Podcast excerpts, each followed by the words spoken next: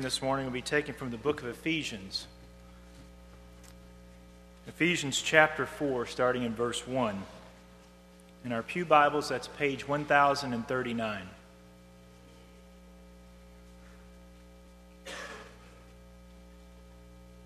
I, therefore, the prisoner of the Lord, beseech you to walk worthy of the calling with which you were called, with all lowliness and gentleness with long suffering, bearing with one another in love, endeavoring to keep the unity of the Spirit in the bond of peace.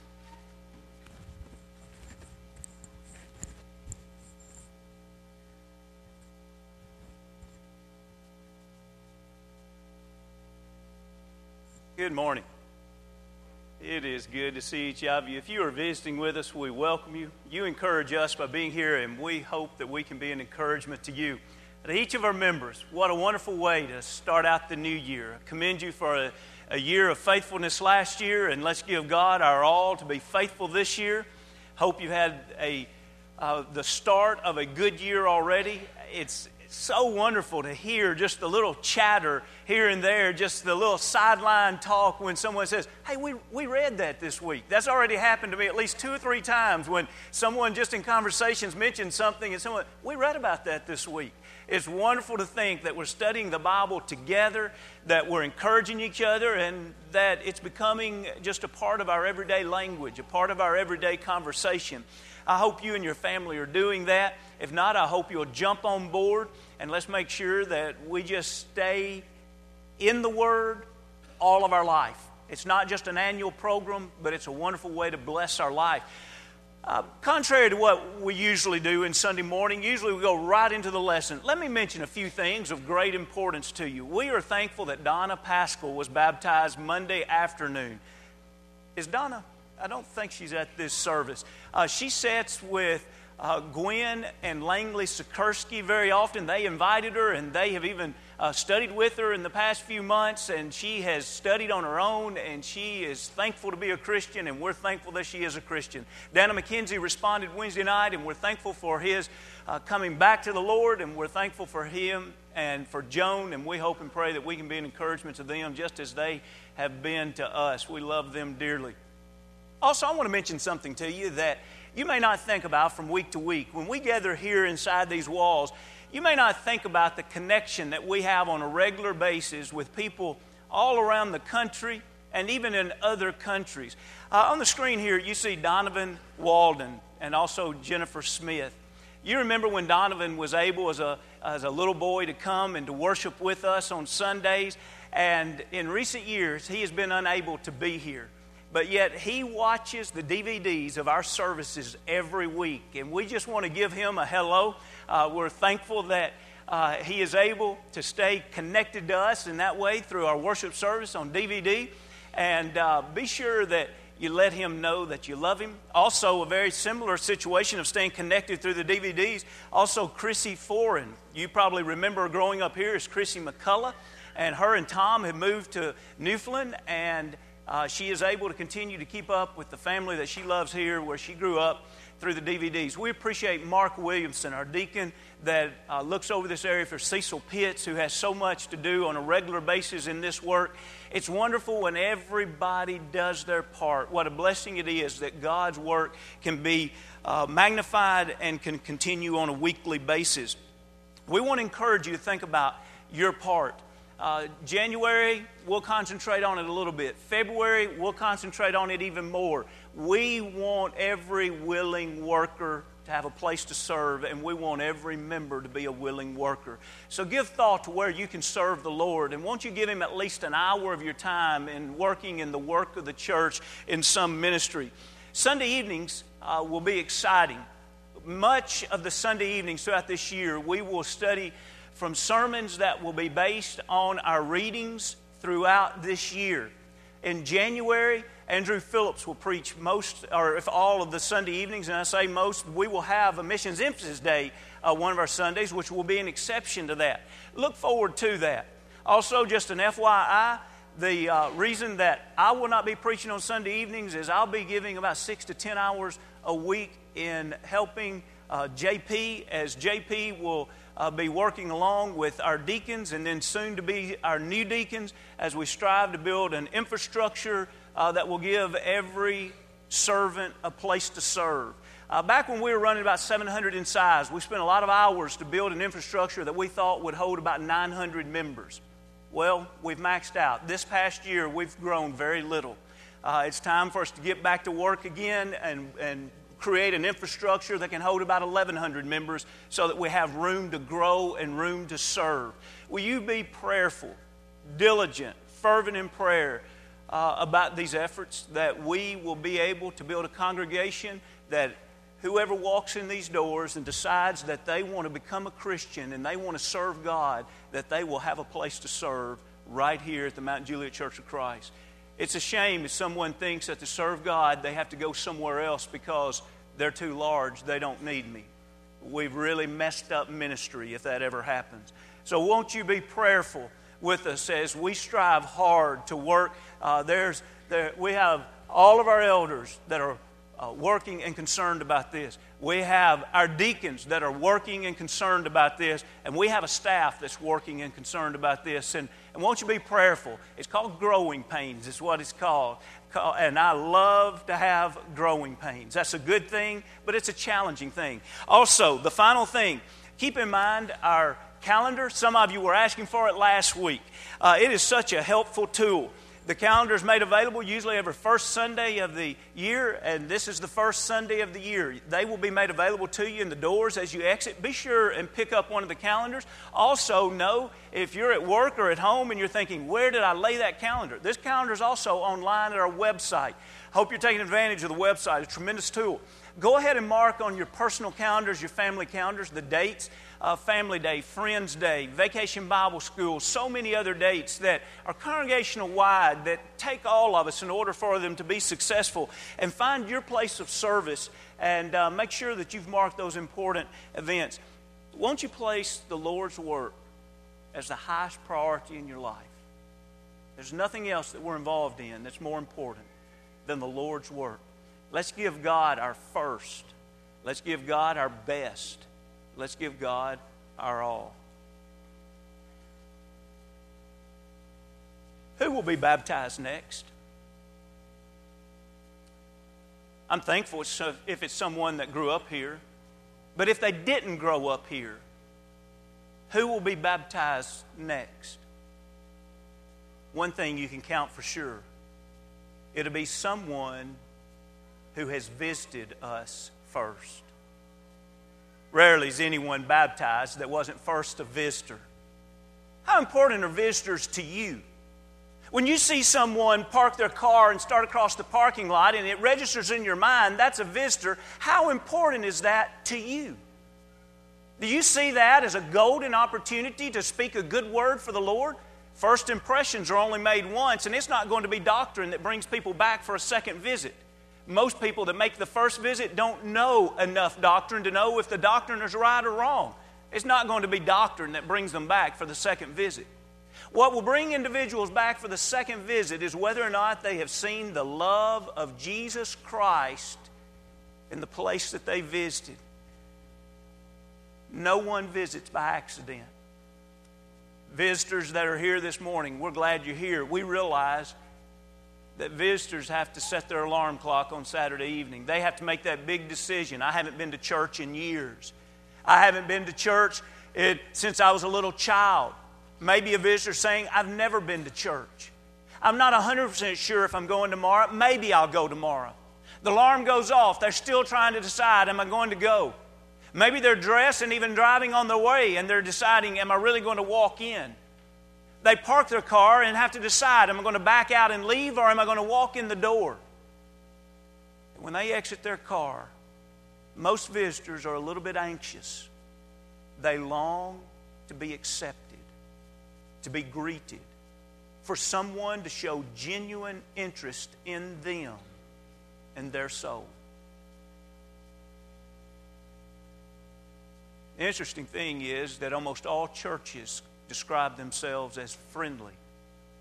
Most churches describe themselves as very friendly. Few visitors describe churches as very friendly. Pat Kiefert does a study each year in the churches of Christ. He sends 12 visitors into one congregation. After they have visited that congregation, he contacts that congregation and asks them, can they identify the 12 visitors that were with them? In 13 years of doing this, never has a congregation recognized more than six of the 12 visitors. Half of the visitors in the study go unrecognized. Friends, if we were just talking about numbers to reach goals, that wouldn't be a big deal. But we're talking about souls. We're talking about individuals that made a decision to leave their house to search for the Lord. They made a decision to leave their house and not only search for the Lord, but to search for the Lord's people, thinking that they might want to become one of the Lord's people. And the question is will the Lord's people see their worth, see their value, see their potential, and care about their eternity? Ephesians, the fourth chapter, in verse 16, which we don't have a slide for, but if you have your Bible open, I'd encourage you to turn there. Ephesians, the fourth chapter, in verse 16, we pick up in verse 16 where he says, From whom the whole body joined and knit together, but whatever joint supplies, according to effective working, by which every part does its share, causes growth of the body for the edifying of itself in love. For 16 verses, Paul has written about things that causes growth of the body. And notice he says that each one has to do its share. Friends, we can try to create an infrastructure and we can try to, to have uh, deacons that have ministries that fulfill the will of God and involve people that are willing. We can try to have Bible classes that, that esteem the Lord and that magnify His Word. We can strive to have sermons that are, that are truth and that motivate us to live the truth and to love the church and to love the Lord. Friends, there's so much that we can do from the aspect of leadership and even from the aspect of an infrastructure. But please notice as I say this to all leaders and to all followers, to every member, the Lord says in verse 16 that the only way the church is going to grow that if everyone does their share. Friends, the leaders can't pull this church along, and the followers and the members can't push this church along. It's when you and I join our hands and say, I'll do my share. And our neighbor says, I'll do my share. And the neighbor across the aisle says, I'll do my share. And the ones in the pews in front of you and the ones in the pews behind you, everybody says, I have a place in the work of the Lord to help grow the church. When every member, the Lord says, does their share, it causes growth. What is our share? When we look at the church as a whole, he mentions four things here, and our scripture reading only touched on one of these. One is our attitude in our life. The second one we'll study in the future, it's our doctrine, it's our teaching. The third one we'll look at later on, and it's the leadership. The fourth one is whether or not we're willing to behave correctly. In other words, grow and to mature toward Jesus Christ. Friends, when all of those things are as they should be the attitude, the teaching, the leaders, the maturity when all the members say, I'll do that, that creates growth in the church. It's not going to be one thing that they ought to do that's going to create growth in the church. It's going to be when I do my part that'll create growth in the church. And when you do your part. It's exciting to think that we have the potential to help change someone's soul that the way we as a congregation embrace visitors could make a difference in the population of heaven. Let's be excited about that. Let's take advantage of every opportunity God gives us to show others the love of Jesus Christ. How could that be done? If you look back in your text here in Ephesians, the fourth chapter, notice verse 1 talked about the walk. He says, I, therefore, the prisoner of the Lord, beseech you to walk worthy, walk worthy of the calling with which you were called. Now, when we think about walking worthy, I think about in, in Genesis 3, when we have the story of, of Adam and Eve, and this is where they did fall, but yet we read there in the third chapter in verse 8 that the God was coming down in the cool of the day and he was walking in the garden. And what's implied here is that he walked along with Adam and Eve, but yet notice in this particular chapter, they didn't walk together that day. Now, why did they apparently walk together at some times, but yet this evening they didn't walk together? Remember, this is when they sinned. They heard the voice of the Lord and they ran and they hid because He said, I was afraid and I hid myself. Friends, that shows us the very first time we see in the Scriptures the opportunity to walk with the Lord. If I allow sin to reign in my life, I can't walk with the Lord. That's the beauty of Enoch. As we read later in Genesis, the fifth chapter, we read that Enoch walked with God and finally he walked with God right out of this earth. We don't understand this story completely. I heard this one time, and I'm not suggesting at all that this is how it happened. It's a fictional version of this, but wow, it makes a beautiful point. It went like this Enoch and God would go on a walk every day. And one day they went on such a long walk when Enoch said, God, I, have got to turn back and go back towards my home. God said, Enoch, we're closer to my home. Why don't you just go ahead and come home with me?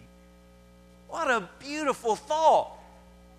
That's what really all of us are doing. We're walking with God. If we're faithful Christians, we're walking with God on this earth. And one of these days, we will pass through death and we'll walk right on home with God.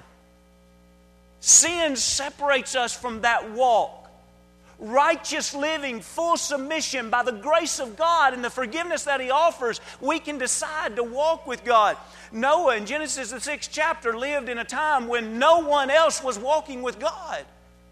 But here, Noah was a man that was living righteous, and of all the ways God could have described his righteousness, he says he walked with God. Just, the, uh, just yesterday, Emily was reading and she had no idea of this sermon and no idea, uh, of course, of this point being point number one. And she said, Dad, I don't understand what it means, all these people walking with God. This is like the third person I've read about that's walked with God. Now, how did these people do that? I said, Come to church in the morning, you'll find out. We need to be walking with God. We won't walk in the garden with God on this earth, but you know what? We'll probably walk with God in the garden in eternity.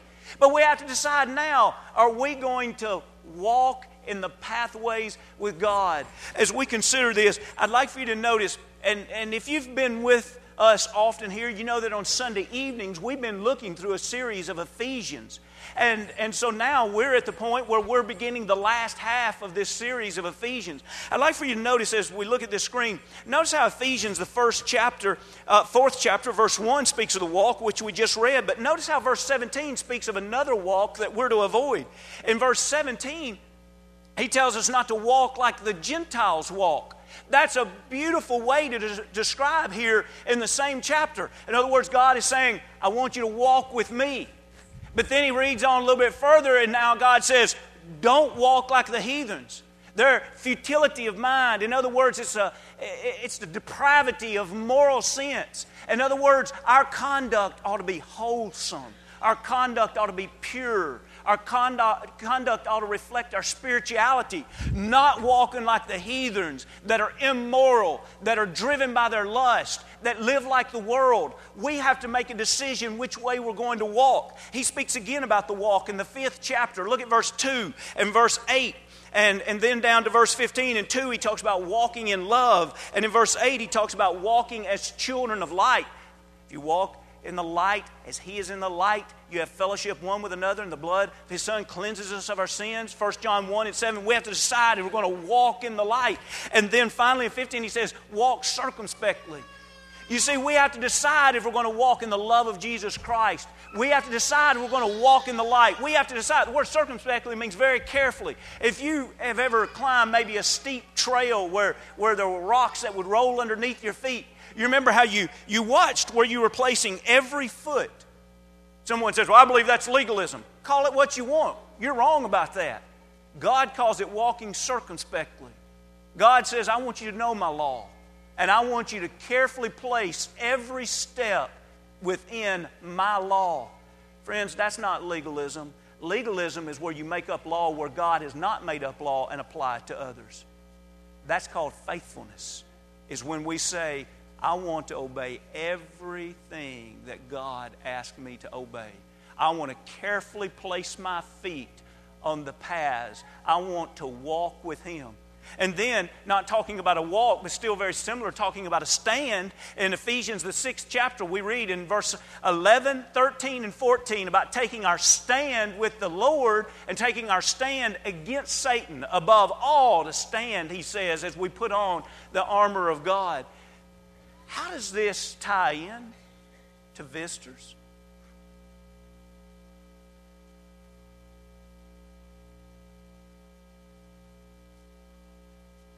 You realize when someone visits here, a congregation this size, they always see people that they've known.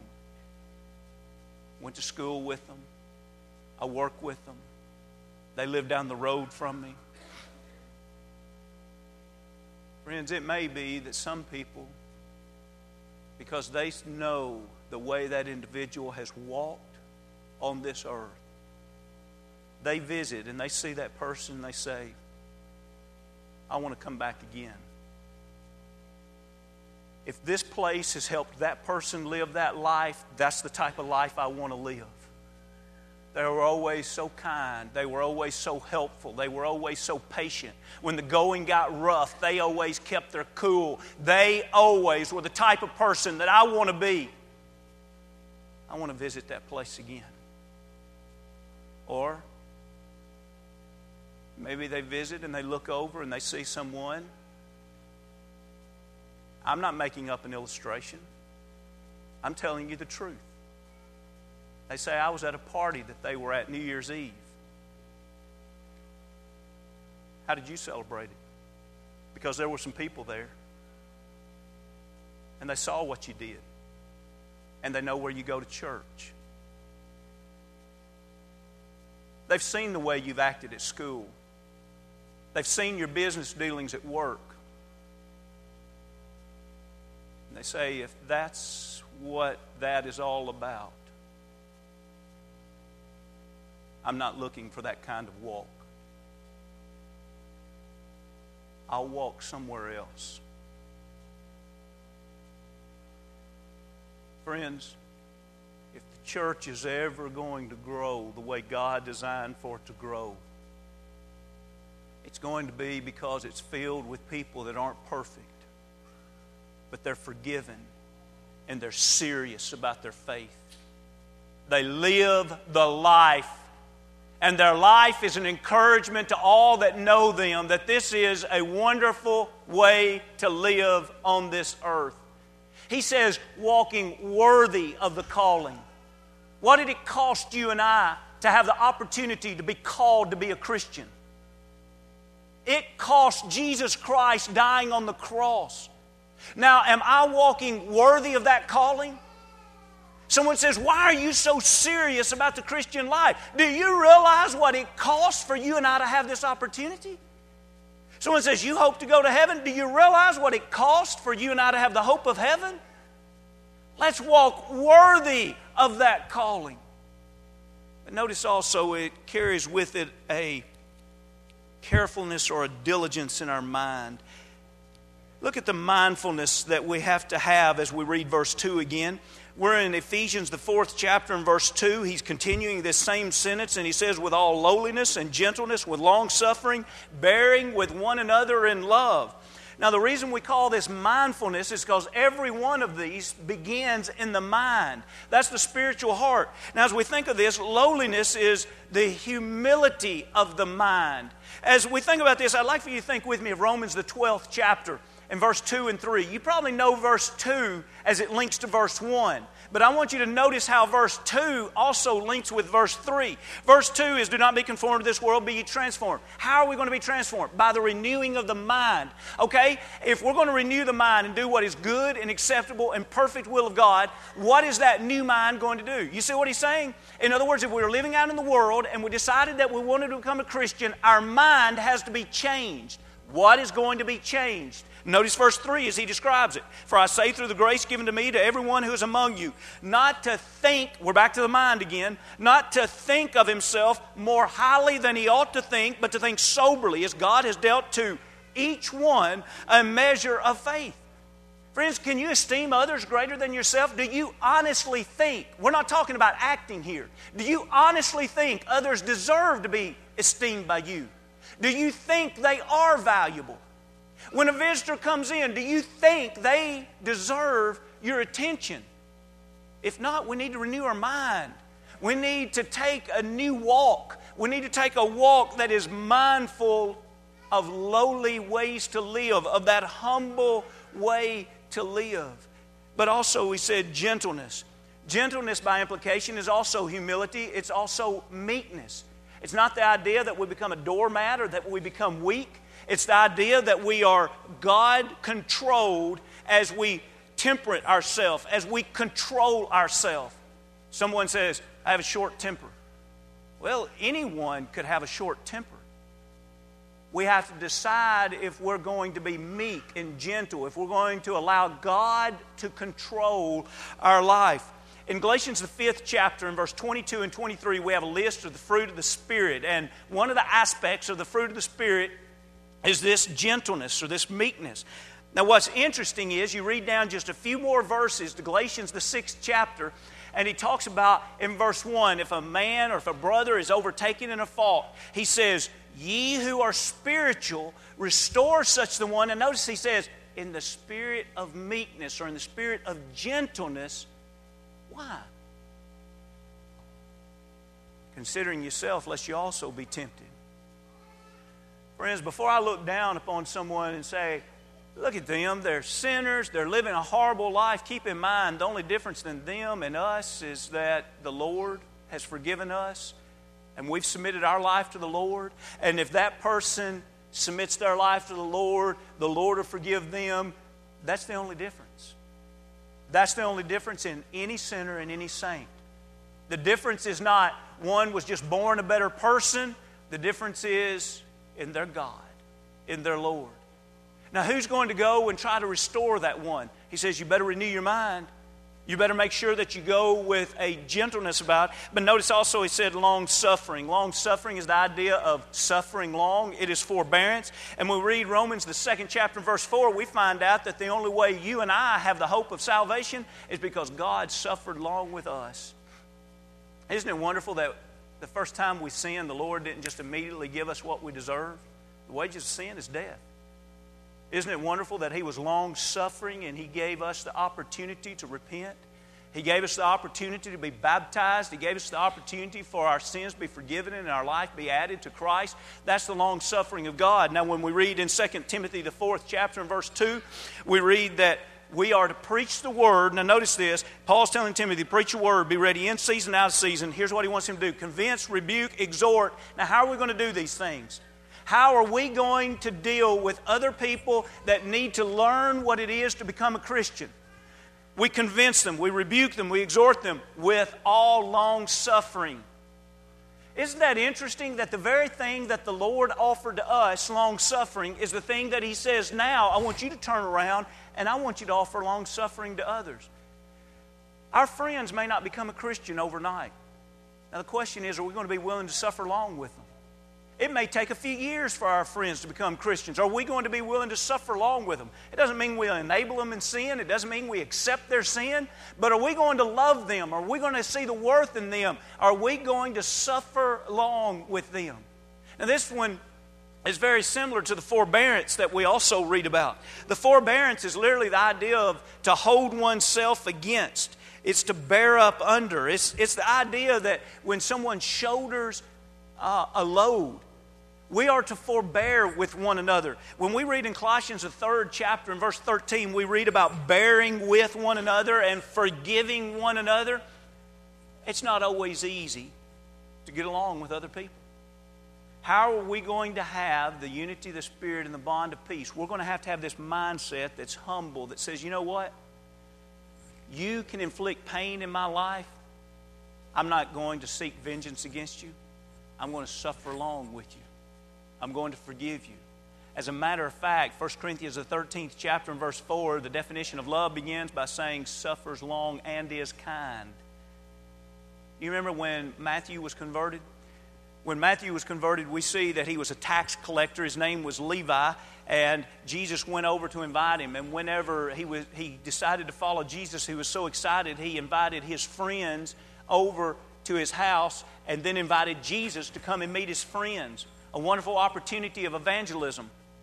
The scribes and the Pharisees stood back to the side and they shook their head. They couldn't believe it. They weren't going to bear with this situation. And Jesus taught them that they that are whole or they that are well don't need a physician, but they that are sick. Friends, do I realize that the individuals that need us to forbear with them the most are individuals that are looking for the Lord? They are sick spiritually and they need the Lord. As we look at a quick close here, look again verse 3 endeavoring to keep the unity of the Spirit in the bond of peace. The idea of endeavoring is endeavoring is when we strive with every ounce of our being. You know how when you reach for something and it's kind of out of reach, but you believe that if you could just tiptoe and then kind of jump, you could you could reach it off the shelf, and you give every ounce of your being for that. You endeavor. That's the idea of endeavoring. It's it's diligence. It's work. It's hard work. It's high priority. You want it more than anything. He says, "I want you to endeavor." This is kind of church that'll grow a church where they're walking worthy of their calling, a church that has a mindset that is humble, and they're willing to do these things with every ounce of their being, endeavoring why? To keep the unity of the Spirit.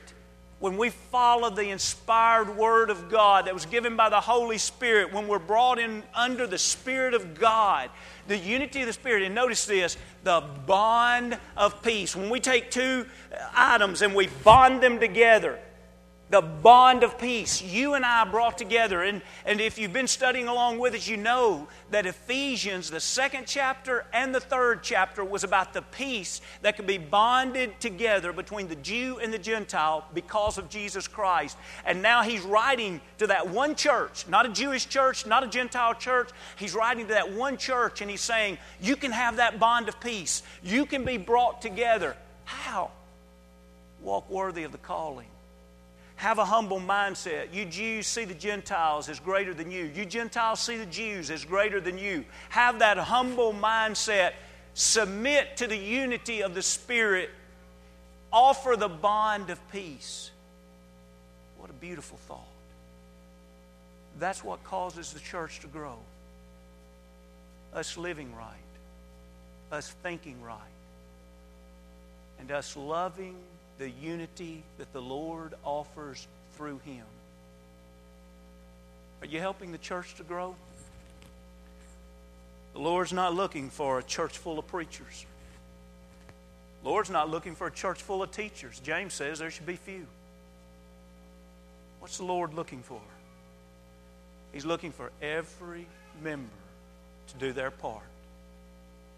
Every day you get up and go to work, you go to school, and you live for the Lord, you're doing your part. Every day that you display that humility and you come to service and you esteem visitors, you're doing your part. When you love each other and, and we can forgive each other, you're doing your part. For the glory of God, let's do our part. If you've never been baptized into Christ for the remission of your sins, won't you submit to Him? Be unified on Jesus as you're saved this morning, being baptized into Jesus for the remission of your sins. Maybe you've been baptized into Jesus, and maybe somewhere along the way you're not unified with Christ Sin has separated you. Haven't walked with Him, and you want to come back and walk with Him this morning. There's nobody here perfect, but everybody can leave here forgiven. If we can help you in any way, comes we stand.